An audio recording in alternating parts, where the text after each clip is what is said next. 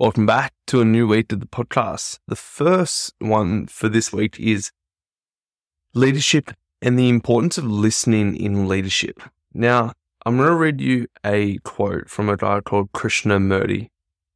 So, when you are listening to somebody completely attentively, then you are listening not only to the words, but also to the feeling of what is being conveyed, to the whole of it, not part of it. And when I hear that quote, it makes me believe the significance of the words behind the words and the way in which we're delivering the message as humans, and how, as leaders, if we pick up to the on the subtleties behind the words that our teammates are using, our influence, our ability to influence is far greater. And so when we deeply listen, we hear the whole story. So there was a guy called uh, Professor, Professor Mehrabian combined with the statistical results of two studies and came up with the now famous and famously misused rule that communication is only 7% verbal and 93% nonverbal. The nonverbal component is made up of 55% uh, body language and tone of voice 38%. So when we look at this, it's not about the words that we use as humans, okay? And as leaders, how we can pick up on this is we can have, like I said, more of an impact on our teammates when we understand this. But if communication is 55% through body language and 38% through the tone of the voice, that means that the words don't really matter. It's in the way that they're delivered that really matters. And so if we break this down into three key points, key point number one is what's the words? Listen closely to the words and are they limiting in any way? When our teammates speak to us, what language are they using? What words are they using?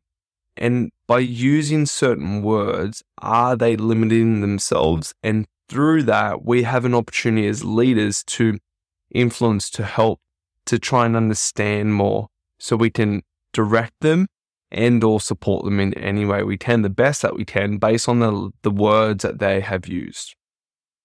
Key point number two is what's the tonality? How are they speaking? Are they speaking very fast, very slowly, sad, etc.?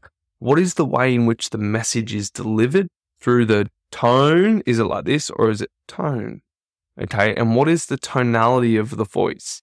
Okay, when we start to realize and recognize the tonality, we can start to puzzle together this puzzle or put the pieces together to this puzzle based on the words, the tonality, and then the third point, which is body language. Okay, so what is the chin like? What is the shoulders like? Are they slumped? And when we realize that, we can say really inspiring words, but the way that we said it and the way that our body communicated us saying it through our body language if that doesn't align to the word that we use, we understand that there's something wrong in that aspect.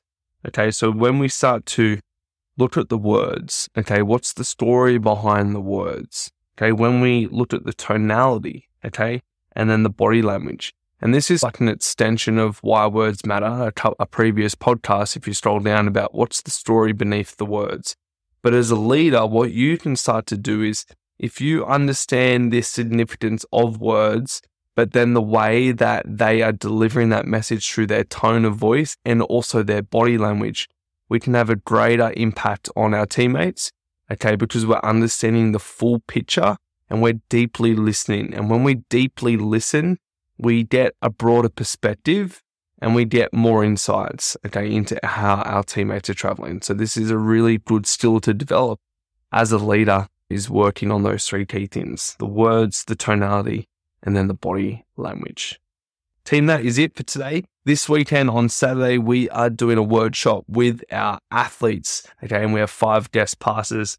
We're building their full focus plan for 2024 so they can relax over Christmas and they've got full clarity over their whole year in 2024.